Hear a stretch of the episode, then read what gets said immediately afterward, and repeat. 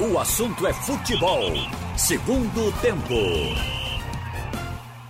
Maciel Júnior. No ar pela Rádio Jornal, o assunto é futebol segundo tempo. Hoje com Ralf de Carvalho, com Roberto Queiroz, com o nosso Carlyle Paz Barreto. A nossa chamada está no ar. Carlyle Paz Barreto. Presente, tio. Roberto Queiroça. Queiroça. Eu estou aqui. Ralf de Carvalho, uá. Chega mais. O senhor abrir com a seleção pra gente matar logo a, a seleção e abrir o. Ele, você falou, é, chamou Roberto, falando como Ivo Suter, viu, Roberto? Não é, rapaz? É, é Ivo verdade. falava Aquele assim. sotaque catarinense, Catarinense, que era. troca o O pelo A no final da palavra. É verdade. Ele dizia a Genora. É, é verdade. Abrindo com seleção brasileira, o nosso Wellington Campos traz tudo sobre o Brasil de Tite que venceu o Uruguai, meu fã.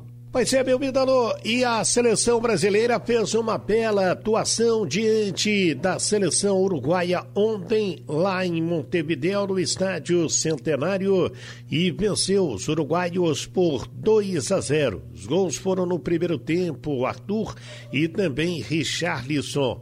Aliás, Richarlison, após o jogo, falou sobre o seu gol a importância de marcar contra os uruguaios dentro do estádio Centenário e dedicou ao povo do Amapá que voltou a sofrer com os apagões e chamou a atenção das autoridades brasileiras. Vamos ouvir Richarlison falando do seu gol.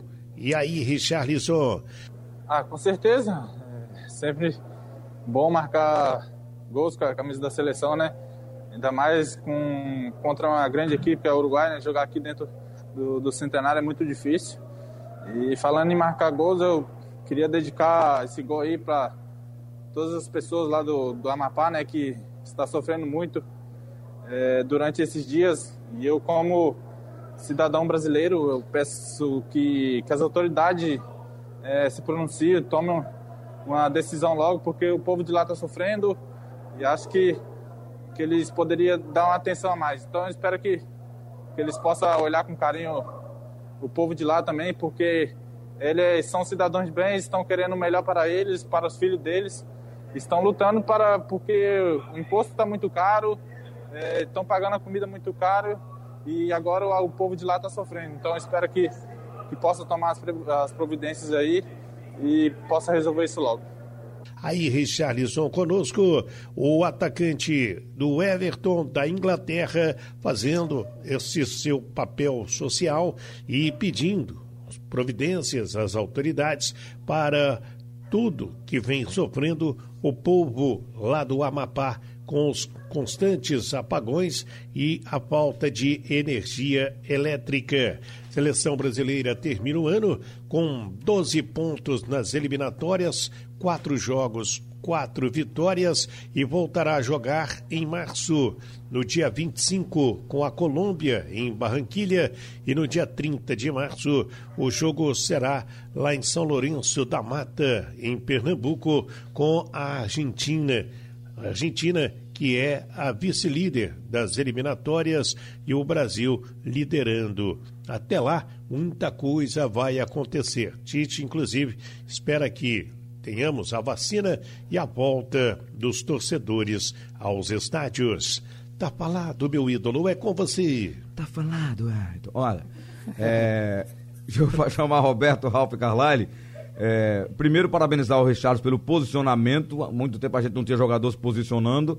E dedicou o gol ao estado que não viu o gol porque não tinha TV, não tinha energia, né? É. Aí dedicou o gol ao pessoal de lá do Amapá. Lamentavelmente, gente, ninguém olha, as autoridades não olham para aquele povo. Eu imagino hospitais, imagino clínicas sem energia, o pessoal que trabalha com Vê alimentação. como é importante um pronunciamento desse de uma figura importante, um superstar. Você está comentando, nós vamos comentar. A TV vê botou, que, né, Ralf? Que repercute, porque como você diz, os políticos não estão atentos, eles estão chamando atenção justamente por isso. Verdade. Mas, mas estão chegando lá vários geradores para substituir os outros que falharam. Eu estava vendo agora uma reportagem, um avião descarregando lá uma coisa enorme, um peso arretado. Nossa senhora. Entendeu? Porque o problema lá também é que não tem estrada para chegar lá. Isso. Tem que ser. Ou pelo na- rio ou pelo ou ar, pelo né? rio ou pelo, pelo, pelo avião. Sim, mas a gente tem que ocupar e apoiar o Brasil. Não, Inclusive, mas não tenha dúvida, Ralf. Não tenha dúvida. Mas o. Inclusive, há um pensamento de uma forma de tornar a Amazonas, ou toda a Amazônia brasileira, é ocupar a Amazônia, porque tem mais estrangeiros que brasileiros lá. Então, os estrangeiros estão com interesse nos minérios, prospectar plantas, coisas desse tipo. Madeira. Então a gente tem que ocupar o país em todos os rincões. É, e as madeiras são levadas para outros lugares né, também, né? Exatamente. Aí outros países aí que reclamam de desmatamento compram a madeira brasileira que é tirada irregularmente. Isso. É, olha, é, tá, eu, eu, eu acho o seguinte: é uma coisa que não é de agora, essa, essa, essa energia através de gerador, porque ninguém nunca tomou uma providência. Veio pipocar agora. Eu acho que depois de long time usando esses geradores, eles não aguentaram. E ainda estão, É. estão ah, analisando né, a, a perícia para ver que forma foi o incêndio, né? Parece que houve um incêndio no. Quem dos cuida é uma, empre- é uma outra empresa, não é nem o governo É. do Amapá que cuida da energia, né? É verdade. Mas eu, eu trouxe pro futebol Importante, porque eu gostei, Marcel, Carlali. O ter, ter feito esse pronunciamento, ele não é nem de lá, né? Ele é capixaba. Não, foi bom. E Chama toma- atenção. Ele não foi agressivo, ele não foi pro lado político. Foi não. Ele foi pro Não, lado não. humano. Isso que é bem legal. Bem legal. Claro, rapaz, é. Dou é ponta ao. Richarlison. Eu Ele também. fez uma coisa que os nossos grandes ídolos deveriam fazer sempre. Se posicionar, em né, Raul? benefício daqueles esquecidos. Um Não é com- se posicionar politicamente, porque a colocação de que qualquer componente eh, partidária, político-partidária, já queima tudo, porque o cara que se pronuncia assim está defendendo o interesse dele De também. alguém. É verdade. Esse Não, mas- hoje não. Ele falou eh, em nome daqueles que não têm voz. Verdade. É, mas vamos para a seleção brasileira. Carlalho fez o jogo comigo. Carlalho, eu vou começar ouvindo Roberto e Ralf. 2 a 0 com o Uruguai lá, sem Neymar, sem Coutinho, o time jogando bem. Vocês gostaram do Brasil? Eu gostei. Achei altamente competitivo e fiquei surpreso até. Acho que pode melhorar com o Cebolinha jogando ali o tempo inteiro pelo lado esquerdo, mas deu certo. Deu certo com três atacantes ali. E eles não têm muita habilidade para fazer as jogadas de ponteiros, mas são goleadores. E, e deu certo. Eu me surpreendi. Eu pensei que o Brasil ia. Depois da Venezuela, né? É, exatamente. Depois daquele jogo com a Venezuela, eu achei que ia conseguir, no máximo, um empate nesse jogo com o Uruguai, que ganhou da Colômbia de 3 a 0 lá em Bogotá. Agora, com o resultado da Colômbia ontem, a gente vê porque o Uruguai ganhou de 3 a 0 lá em Bogotá, né? É. O Equador fez o quê com a, com a Colômbia ontem? Foi, foi seis, é? Seis. Seis. 6 a 0 ou foi 6 a 1? Repetiu igual a, a Espanha, hein? igual a Alemanha e Espanha. Ixi, Maria. Eita, Foi, meu mas é, amigo. é, o resultado pro Brasil foi bom. Carlali, que é- e o jogo, nós analisamos ontem, um jogo consistente da seleção, né? E vem sendo assim, Marcel, desde que Tite assumiu a seleção brasileira, entrando na vaga, deixa eu bater aqui na madeira, de Dunga, ele não perdeu ainda em jogos eliminatórios. O aproveitamento é absurdo, passa dos 80%. E o que é melhor, sem Neymar, né? E o aproveitamento com ou sem Neymar é muito próximo. Acho que não, é- não dá nem meio por cento de diferença. Isso mostra que o time, o Roberto falou que é competitivo, né? Você falou ainda que é. Você usou outro termo aí, mas que, que tá certo, Marcel. É, é um, é uma seleção que ela é muito equilibrada. Ela é uma seleção que não está dando show como na época de, de Zico, de Romário, de Ronaldo, de Rivaldo, mas é um time equilibrado, é um time que dá resultado e é um time que, que pratica um futebol eficiente.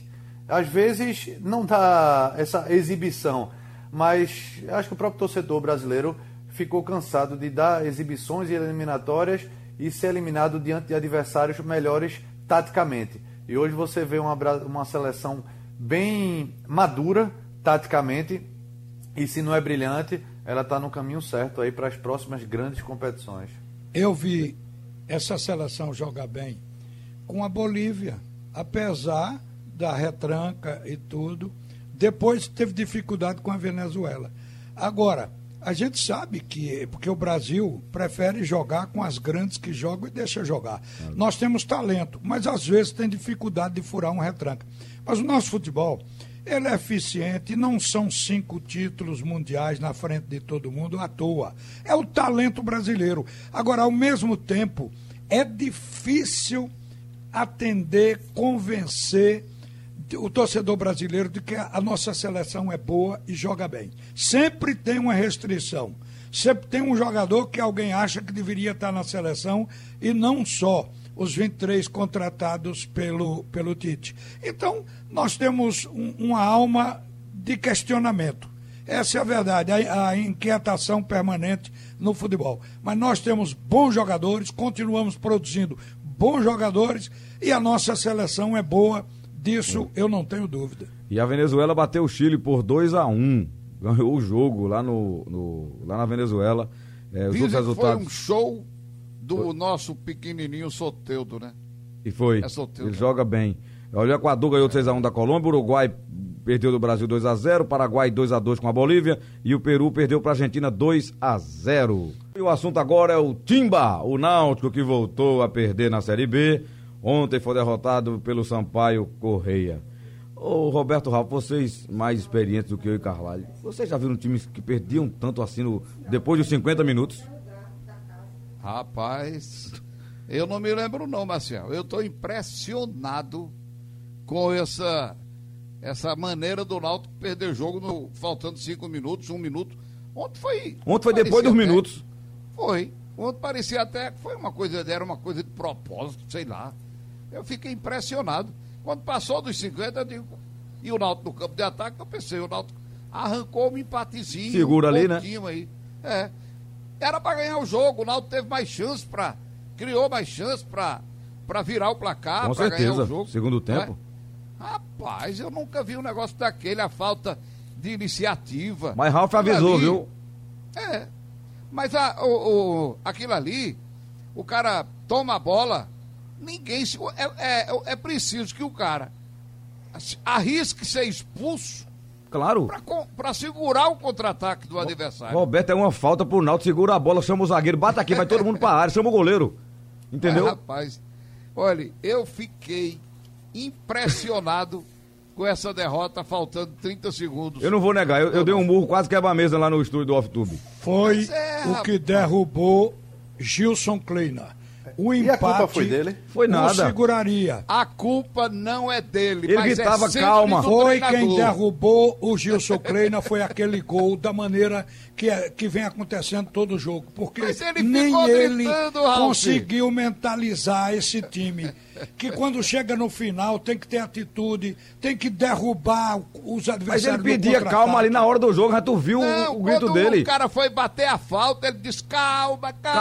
Calma, calma. Nós ouvimos o grito dele, Pois meu é, amigo. ele não conseguiu controlar, controlar as feras e acabou caindo. Porque o Ai, empate, feras? o Náutico tendo jogado bem no segundo tempo, o empate certamente não levaria o questionamento que houve depois do jogo. Não. E ele poderia continuar. Ô, Mas Ralf. com a derrota não tinha Ralfinho, como, camarada. até você, São oito derrotas sob o comando dele. Até você na transmissão, eu chamei Quais aqui- essas derrotas aí, Ralf?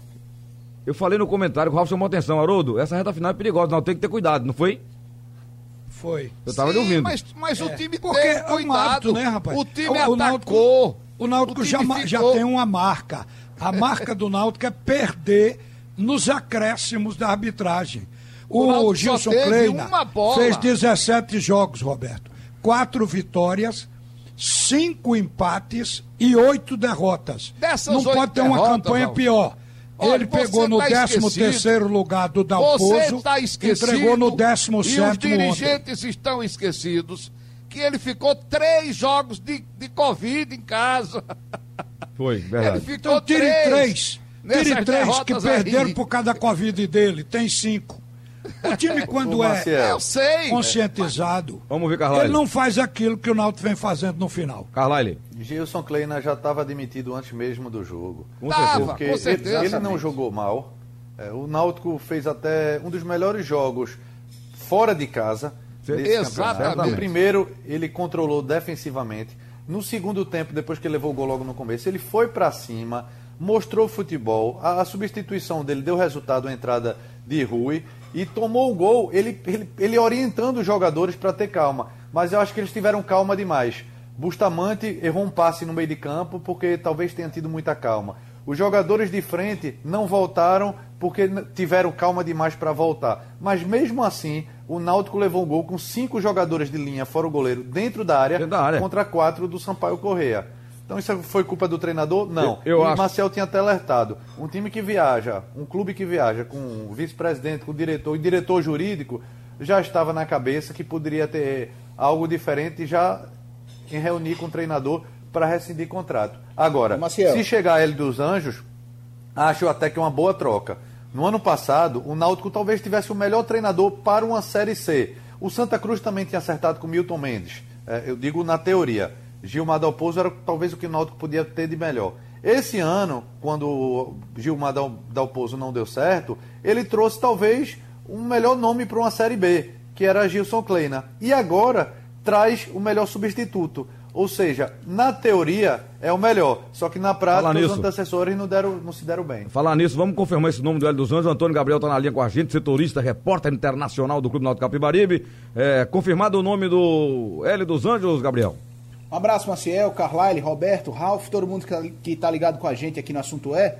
Sim, é, o Náutico não confirmou oficialmente, mas como a gente já trouxe desde o bate e rebate com Ralf, né, na Supermanhã com o Geraldo, o nome é, é Hélio dos Anjos. É, só alguns detalhes a respeito da saída do Kleina e também da chegada do Hélio. É, logo após a partida, e eu tô com o Carlyle quando ele diz que ele estava demitido antes do jogo começar, eu concordo.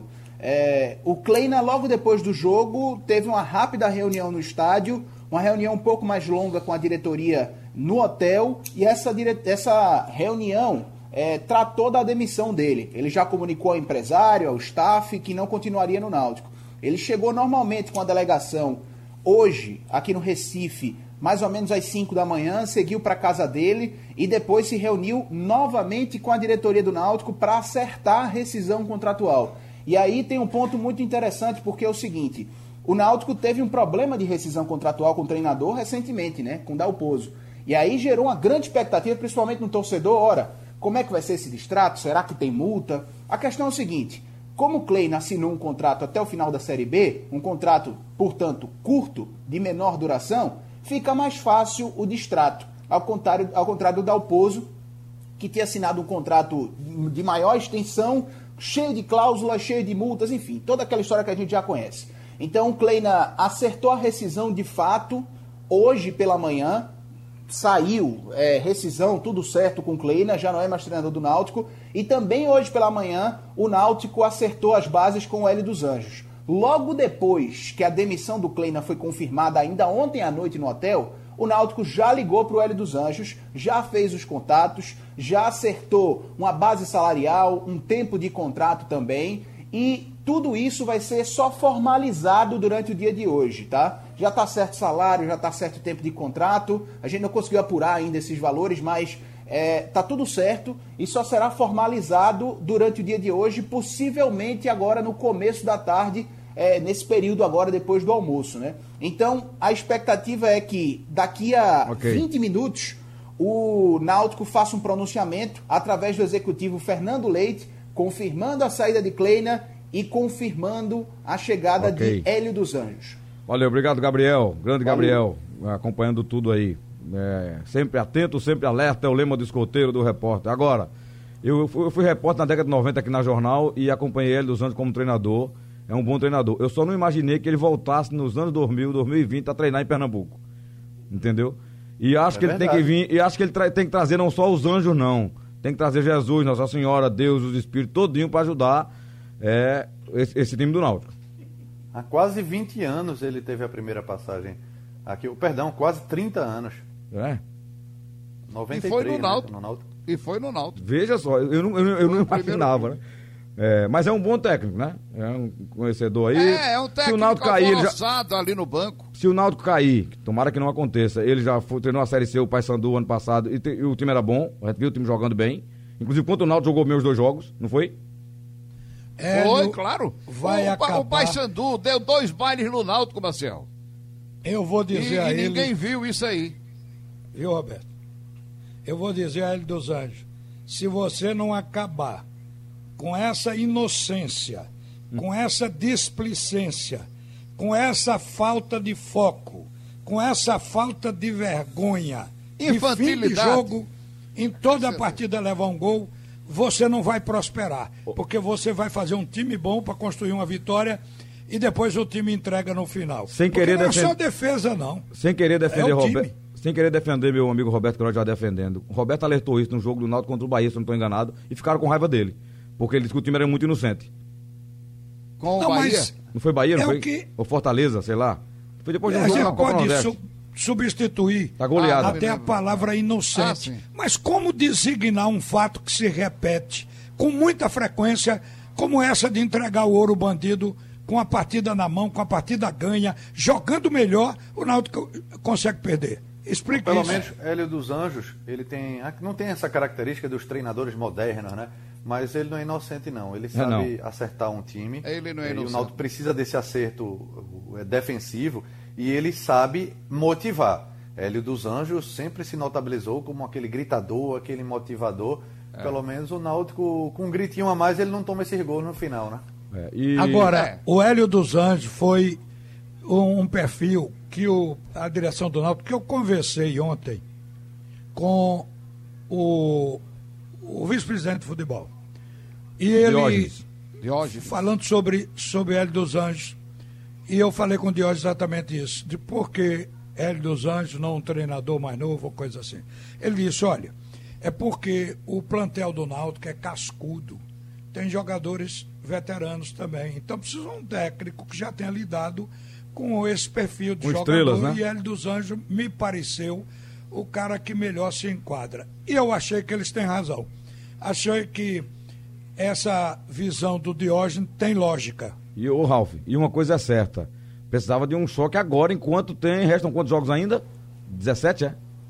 É, E ele tem um conhecimento 17 do futebol jogos tem. do Náutico. O Náutico precisa de oito partidas. É. Oito A vitórias. impressão que passou é que Gilson Kleina, que chegou aqui de paraquedas, não conhecia ninguém.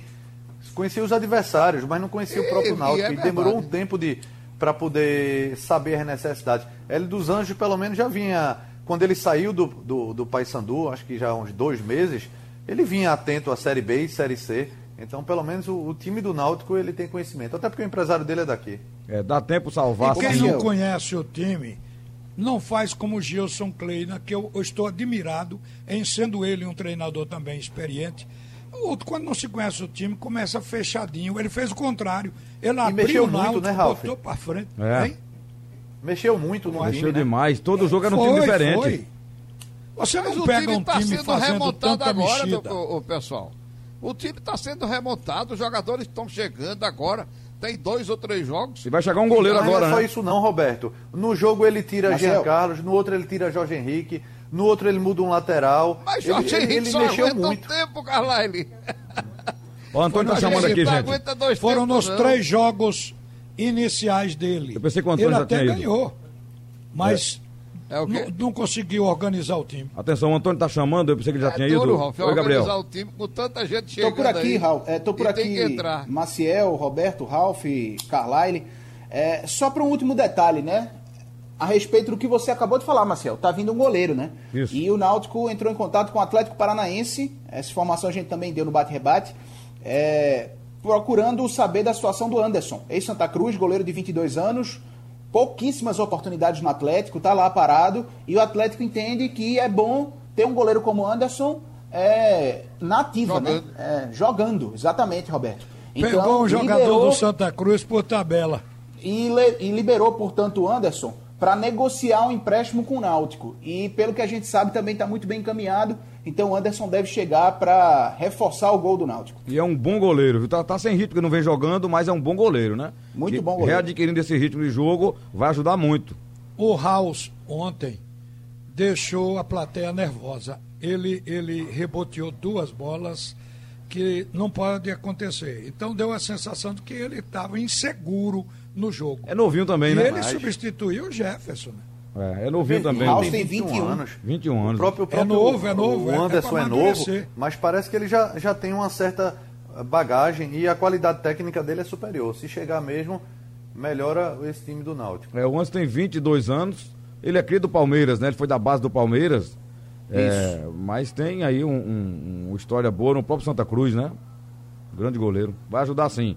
É, com o Hélio dos Anjos e com o Anderson, pode ser que mude. Tem tempo ainda pra salvar pra gente, já que o Santa tá subindo, a gente espera que o Santa suba, a gente sair definitivamente tirar Pernambuco da Série C. Nós Vamos tirar Pernambuco da Série C. jogos para salvar, porque são 17 partidas, onde o Náutico precisa ganhar 8.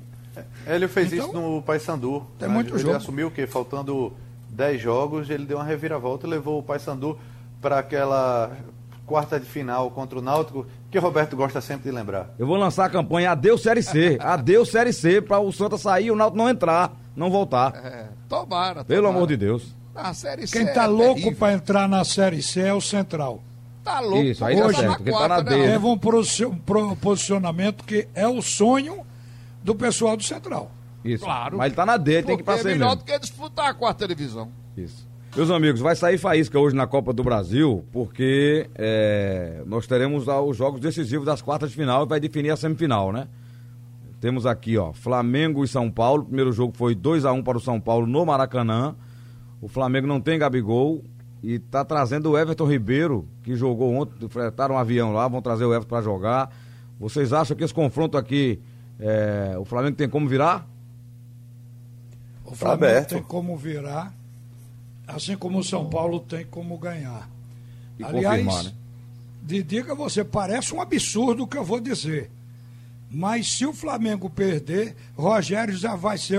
Rapaz. atravessado. Não acredito não, peraí. Incrível. Olha, parece absurdo, mas hoje até- eu estava lendo a um crônica carioca logo de manhã e já tem nego falando mal de Rogério, viu? Caramba. Ele- o Flamengo tem um grande problema, que é a ausência de alguns dos seus principais jogadores. Mesmo tendo duas seleções no seu elenco, ele não vai contar com Pedro machucado, Gabigol não se recuperou, Everton Ribeiro dificilmente vai aguentar boa Aguenta parte da não. partida. Ele jogou em 90 minutos ontem. Mais de 90. É, mas- E foi, e foi escolhido pelo grande comentarista Neto o melhor jogador da, da seleção. Eu achei também. É, ele jogou bem, jogou muito bem. é É, mas não vai aguentar, né, Roberto? Jogou ontem, viajou de avião. Com certeza. E ainda tem uma partida hoje. É, Isla também jogou ontem, não deve aguentar. Enfim, é muito problema para um time que precisa ganhar fora de casa. Tá. Eu A vou- perna pesa. A nossa rádio elegeu o Arthur, né? É, o Carvalho votou no Everton Ribeiro, não foi? Foi. Mas eu votei Arthur, acho Marcelo e Alexandre. Né? Não, João, você, João Marcelo. votou em Alexandre Douglas, votou né? em outro. Oi? Alexandre votou em outro. Foi João, João votou em Douglas, né? Luiz, né? Ou no Arthur? Foi. Não sei. Então Olha, a seleção teve bem porque a votação ficou pulverizada. Eu não vi o jogo, realmente. É, inclusive estava na jornada do Náutico, quando acabou o jogo, aí foi que foi é, preocupação de fixação para saber o Isso, que ia isso. acontecer. Era. Levou uma madrugada acompanhando a distância o que estava acontecendo. Quer dizer, mas eu ouvi você, Marcel, eu ouvi o Carlari, dando o retrato do que foi o jogo do Brasil.